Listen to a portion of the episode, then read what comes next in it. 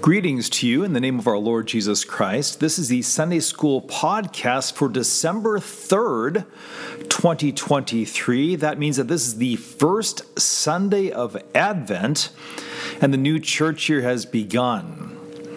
And this week, our Sunday School stories continue the story of Jacob on his travels away from his angry brother Esau. The name of this story in the 120 Bible Storybook is Jacob's Family.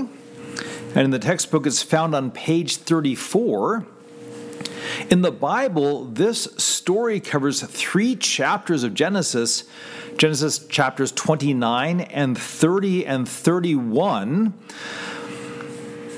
Although much of this story is not really considered suitable for a Sunday school class, and so it skips over large parts of these chapters to stick with the main point. So today we'll look at the story of Jacob's family, in other words, Jacob's wives and his sons, and then quickly how this points to Jesus. All right, so if you remember, when we last left Jacob, he was fleeing his brother Esau. He was fleeing in the direction of his father's family, actually his mother's family, to the household of Laban in the city of Haran. This was advantageous in two ways. One, his trip is keeping him from getting killed by his angry brother Esau, because remember, Jacob and his mother tricked Isaac into blessing him instead of his older brother. And he's also headed this direction because Isaac has sent him this way to find a wife from his own household and from Jacob's mom's household too. The household of Laban back east is where both of them have come from, and so Isaac is hoping for a wife who's in the family, especially since Esau has married two Hittite women who are making his father and his mother miserable. Jacob has been traveling or fleeing, whichever you want to call it, towards Laban's household.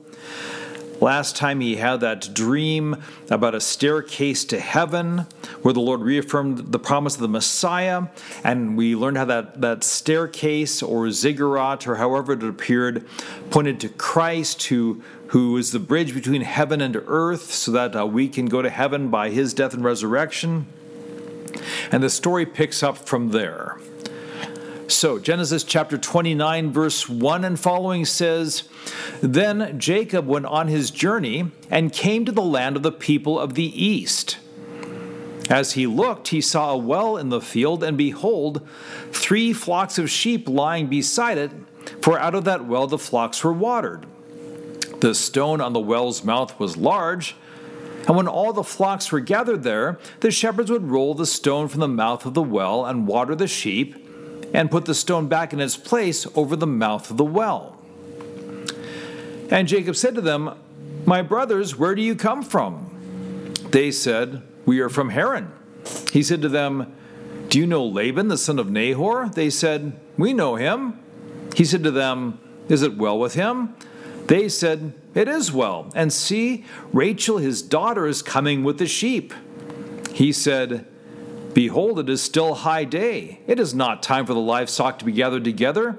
Water the sheep and go pasture them.' But they said, 'We cannot until all the flocks are gathered together and the stone is rolled from the mouth of the well. Then we water the sheep.'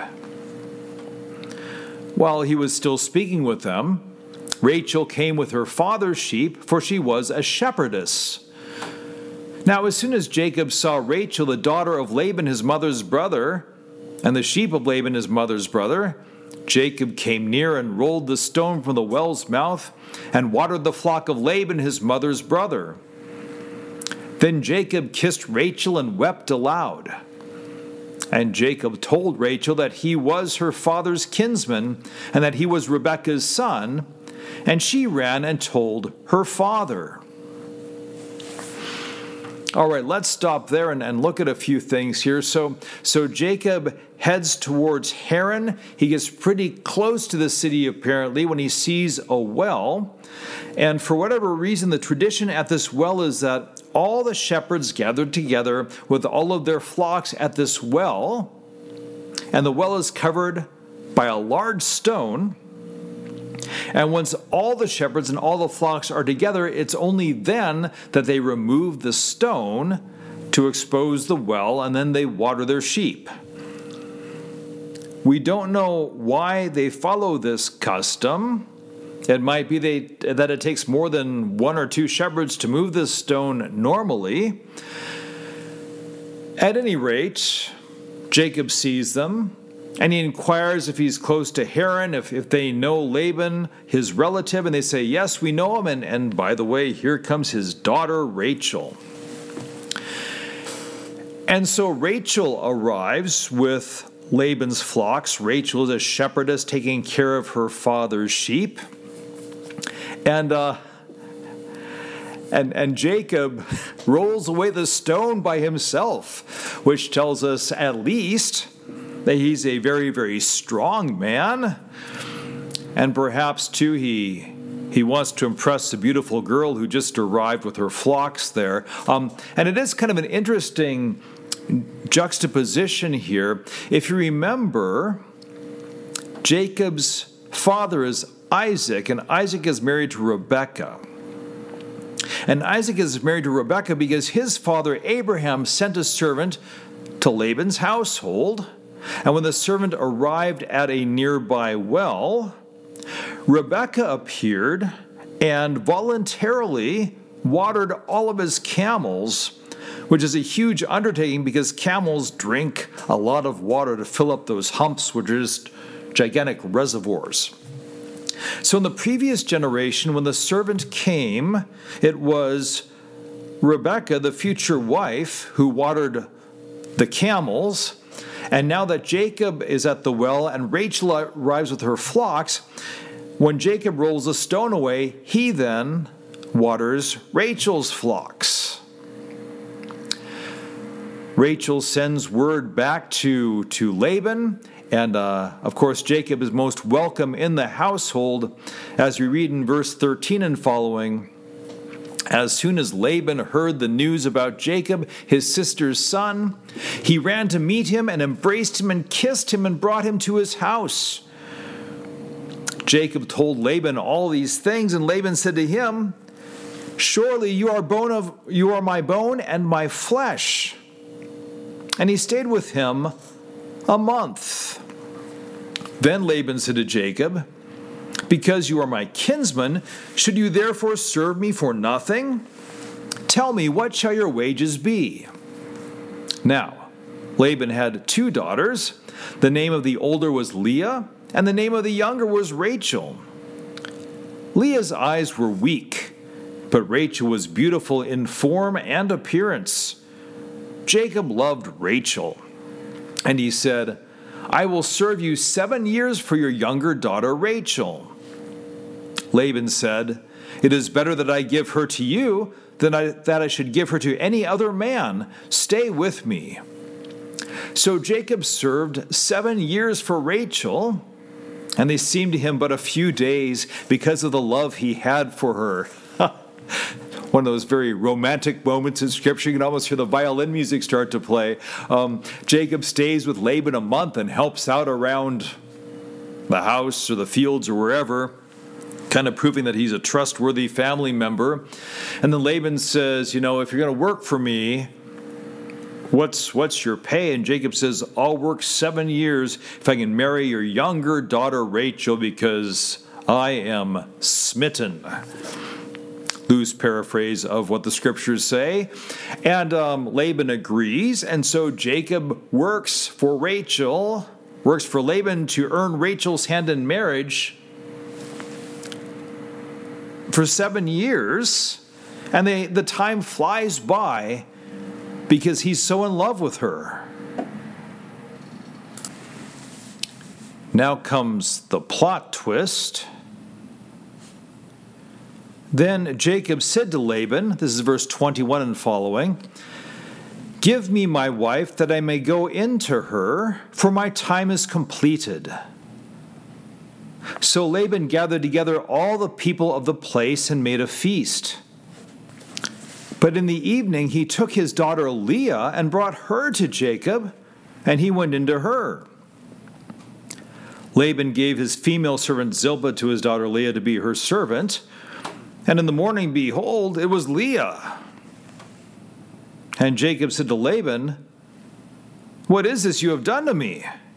Did I not serve with you for Rachel? Why then have you deceived me?" Laban said, "It is not so done in our country to give the younger before the firstborn. Complete the week of this one, and we will give you the other also in return for serving me another 7 years." Jacob did so, and completed her week. Then Laban gave him his daughter Rachel to be his wife. Laban gave his female servant Bilhah to his daughter Rachel to be her servant. So Jacob went in to Rachel also, and he loved Rachel more than Leah, and served Laban another 7 years. And quite a plot twist it is. Jacob thinks that he's getting married to Rachel, and when he wakes up the following morning after the wedding, and after the consummation of the wedding, he rolls over in bed and he's looking not at Rachel, the woman he loves, but at Leah, her sister, the one who has weak eyes. Now, we're not quite sure what weak eyes means. The Hebrew indicates either weak eyes as in unattractive eyes, perhaps poor vision, so she squints a lot. The word might also be described as tender eyes. But since this description of Leah with her weak eyes is juxtaposed to Rachel's beauty in form and appearance, whatever the description means, it means that Leah is unattractive to Jacob compared to Rachel. So Jacob is far from happy to find out he's been tricked, although you might say that it is kind of, ironic, if not poetic justice, that after he and his mother have tricked his father into getting the blessing meant for Esau, now Jacob has been tricked into marrying the wrong daughter. Jacob complains to Laban. Laban says, "Hey, it's tradition in our land that the firstborn daughter gets married first. Whether or not that is true, we don't actually know." But that's the reason Laban gives, and Laban strikes a deal that Jacob should finish out the week of the wedding celebration with Leah, and then after that, Laban will also give Rachel to Jacob as a second wife. And Jacob is to work for Laban for 7 more years. Jacob agrees to this. So now he has 2 wives who happen to be sisters. What could go wrong? We note also, by the way, that along with Leah and Rachel, 2 other women are added to Jacob's household. The servants Zilpah and Bilhah are added as servants to Leah and to Rachel, respectively. So now Jacob has 2 wives, and each wife has a maidservant. We continue with verse 31 of chapter 29. When the Lord saw that Leah was hated, he opened her womb, but Rachel was barren. And Leah conceived and bore a son, and she called his name Reuben, for she said, "Because the Lord has looked upon my affliction, for now my husband will love me." She conceived again and bore a son, and said, "Because the Lord has heard that I am hated, he has given me this son also," and she called his name Simeon. Again she conceived and bore a son, and said, Now this time my husband will be attached to me, because I have borne him 3 sons. Therefore his name was called Levi. And she conceived again and bore a son and said, This time I will praise the Lord. Therefore she called his name Judah. Then she ceased bearing. When Rachel saw that she bore Jacob no children, she envied her sister. She said to Jacob, Give me children or I shall die. Jacob's anger was kindled against Rachel, and he said, Am I in the place of God who has withheld from you the fruit of the womb? Then she said, Here is my servant Bilhah. Go into her so that she may give birth on my behalf, that even I may have children through her. So she gave him her servant Bilhah as a wife, and Jacob went into her. And Bilhah conceived and bore Jacob a son. Then Rachel said, God has judged me and has also heard my voice and given me a son. Therefore she called his name Dan. Rachel's servant Bilhah conceived again and bore Jacob a 2nd son. Then Rachel said, With mighty wrestlings I have wrestled with my sister and have prevailed. So she called his name Naphtali.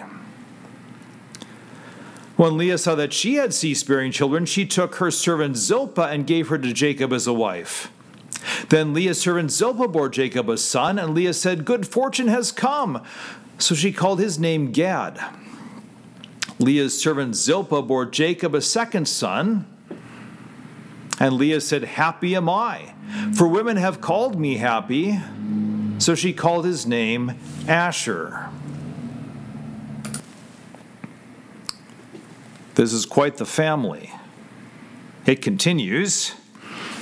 In the days of wheat harvest, Reuben went and found mandrakes in the field and brought them to his mother Leah. Then Rachel said to Leah, Please give me some of your son's mandrakes. But she said to her, Is it a small matter that you have taken away my husband? Would you take away my son's mandrakes also? Rachel said, Then he may lie with you tonight in exchange for your son's mandrakes. When Jacob came from the field in the evening, Leah went out to meet him and said, You must come in to me, for I have hired you with my son's mandrakes. So he lay with her that night, and God listened to Leah, and she conceived and bore Jacob a 5th son. Leah said, God has given me my wages, because I gave my servant to my husband. So she called his name Issachar. And Leah conceived again, and she bore Jacob a 6th son. Then Leah said, God has endowed me with a good endowment. Now my husband will honor me, because I have borne him 6 sons. So she called his name Zebulun. Afterward she bore a daughter and called her name Dinah. Then God remembered Rachel, and God listened to her and opened her womb. She conceived and bore a son and said, God has taken away my reproach. And she called his name Joseph, saying, May the Lord add to me another son. So this is the story of Jacob's family. He goes to Laban's household. He wants to marry Rachel and then be on his way. Instead, ends up marrying Leah and then Rachel, the sisters. Leah has kids. Rachel doesn't. Jacob loves Rachel, doesn't love Leah, but she's the mother of his sons. Rachel gets angry with Jacob, gives Jacob her maidservant as another wife. And Bilhah then has children for Jacob. Leah gets angry that this is happening and gives her maidservant to Jacob. And so now Zilpah has children with Jacob. And then there's the mandrake fight between sisters, where Leah purchases a night with Jacob from Rachel for some mandrakes. And Leah has another son. and then another son, and then a daughter. So Jacob ends up here with, 12 sons and a daughter recorded from 4 different mothers. And there's quite an age range here because Reuben is old enough to go out into the field and gather mandrakes before some of his brothers are even born. So it really comes as no surprise that as time goes on, this is kind of an unruly household with a lot of strife between the brothers. And with 11 older brothers, when Joseph comes along, it should not come as a huge surprise that Joseph isn't the favorite among his siblings, especially since he is the favorite of their father, Jacob. So with chapters 29 and 30, at least this far into 30, we have the story of how Jacob ends up with this large family. Then in the rest of chapters 30 and 31, we have the story of how Jacob gains great prosperity. He's an excellent shepherd. He knows how to handle the flocks. And somehow with the use of poplar branches and things, he manages to build flocks bigger than Laban's. And finally, there's enough strife between the households that Jacob seeks to return back to his household, to Isaac's home in Canaan. And there's some back and forth on that. It doesn't help that Rachel steals the family idols from Laban on the way out.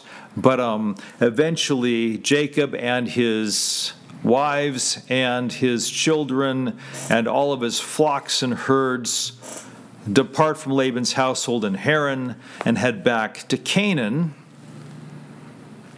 And that's where the Bible story for this week ends.